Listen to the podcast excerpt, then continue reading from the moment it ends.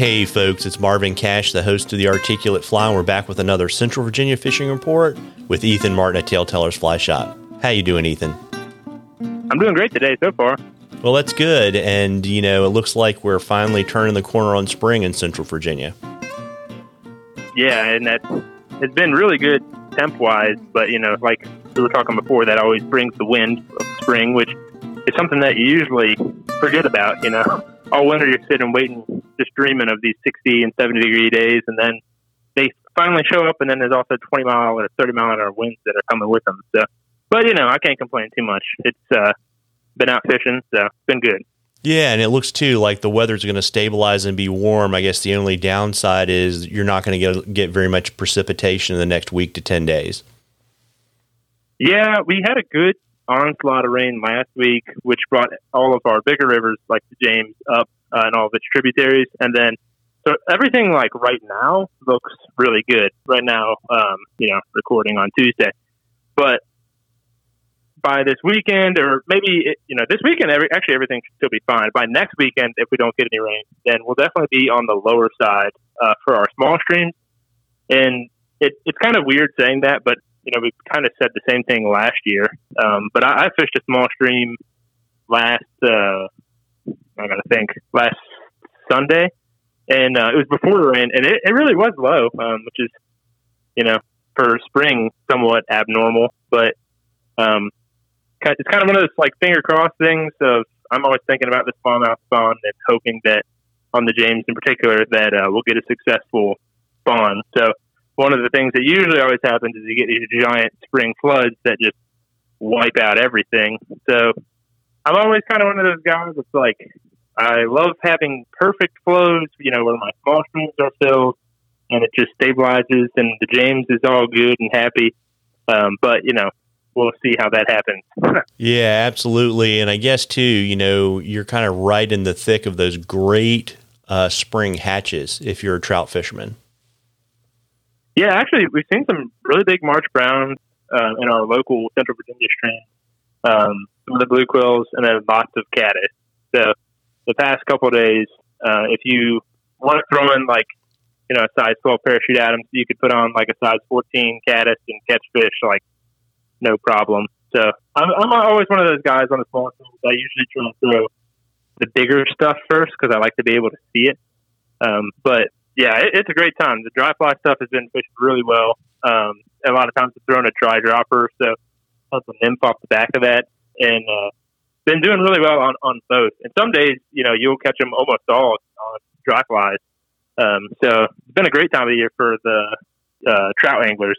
Yeah, and also too, those larger dry flies keep you from uh, having to take those itty bitty little trout off off the hook too. Yeah, yeah. You see the little guys just come up and kiss it, you know, hoping that one day they'll be able to to eat it. And it, I mean, sometimes even like a size twelve hook, they'll still hook themselves. The crazy little thing, but um, you know, what can you do?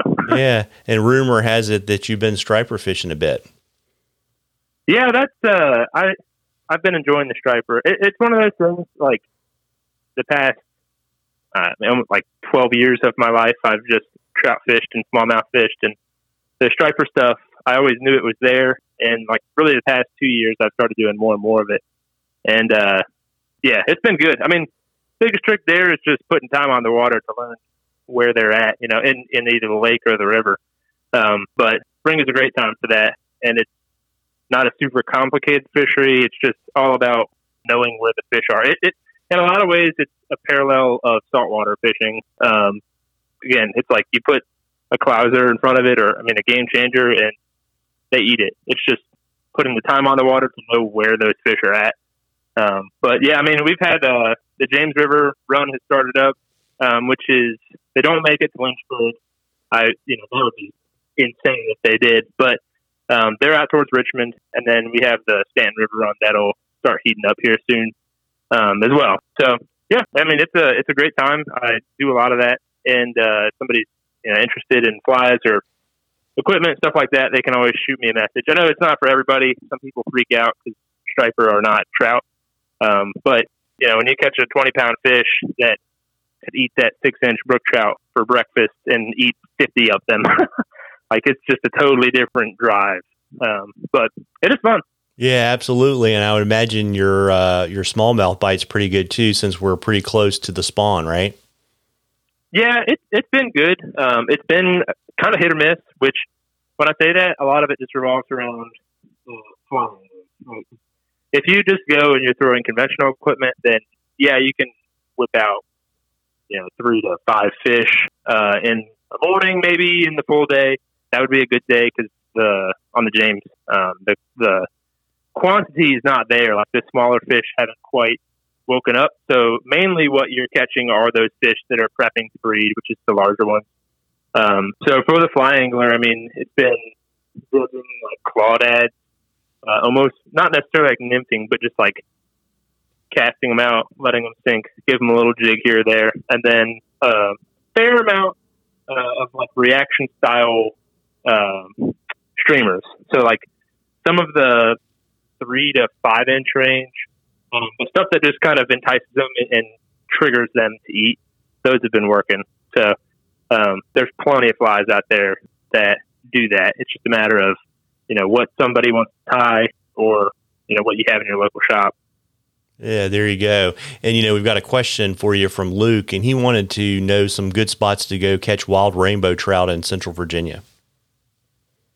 Yeah, that that's been a, a common question, um, and Central Virginia is kind of interesting in that the majority of our streams are either just wild brook trout or stock populations of fish.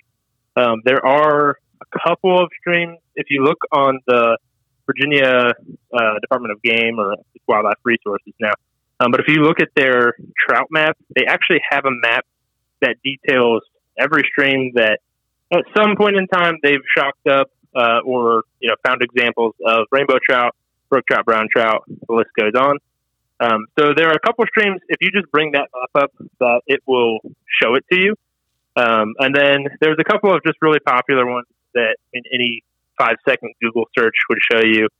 Um, I hate hot spotting streams, but North Creek is one of those. And again, if you're like, that's my favorite stream, well, I talk to anglers like every single day and everybody knows about that stream and that it does have wild uh, trout, rainbow trout populations.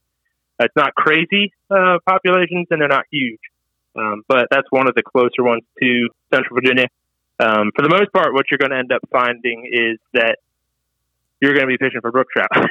you're around here, um, and unless you want to drive like an hour, um, so that's just one of the the realities of our area, and it's one of those things too. Like it's so close to us, the brook trout, that sometimes we forget that uh, it's fun and that other parts of the nation, like they have no trout anywhere. So people are like, I got to drive an hour and 10 minutes to get the rainbow trout.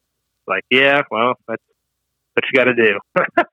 um, but Luke, I, I, don't have like a short and easy answer for you, um, other than if you look on that map, you'll see a list of them. I, I know that you've fished a couple of them. Um, there's some hidden ones on there, you know, just give, it a go and then find access uh, to that stream. And and finding access or finding like national forest uh, access points, that is, uh, again, a bit of a workaround. But um, one app that makes it really easy is the onX Hunt app. Uh, if you don't have that, it is very helpful if you do a lot of like small stream fishing. It's really like a hunting app. That's who it's geared for. Um, well, I guess it is, but uh, I, I, use that all the time just to make sure that where I want to go or where I want to explore um, is I'm allowed to be there. Um, so yeah, I'd encourage you get that. It, it is like an annual subscription you have to pay, um, but for me, it's worth it because I don't like the idea of getting trespassing charges. So way cheaper than that. yeah, there you go. And you know, folks, we love questions on the articulate fly. You can email them to us. You can DM us on social media. You can even drop them in the comments to our posts. You know, whatever's easiest for you if we use your question, I will send you some articulate fly swag, and then we enter something uh, drawing for something cool from the shop at the end of the season. And Ethan, before I let you hop, uh, no pun intended, with Easter just around the corner, uh, you you want to let folks know uh, shop hours, particularly if there's anything that's going to be different this weekend, uh, where to find you, and all that kind of good stuff. Yeah, so you can find us in downtown Lynchburg, Virginia. We're on Moon Street, pretty easy to find. Just type it into Google If you can't make it to the shop, then you can also find us on our website, which is taletellersva.com or Instagram or Facebook, all those things. Um, this weekend in particular, we're actually going to close the shop up on Monday. So our, our usual schedule is Monday through Saturday. We're open. Um, but this Monday, we're going to go ahead and close so that all of us can go and fish and have a good time with family. Um, so, yeah, should be a good weekend. Yeah, well, there you go. Well, listen, folks, you owe it to yourself to get out there and catch a few. Tight lines, everybody. Tight lines, Ethan. Tight lines.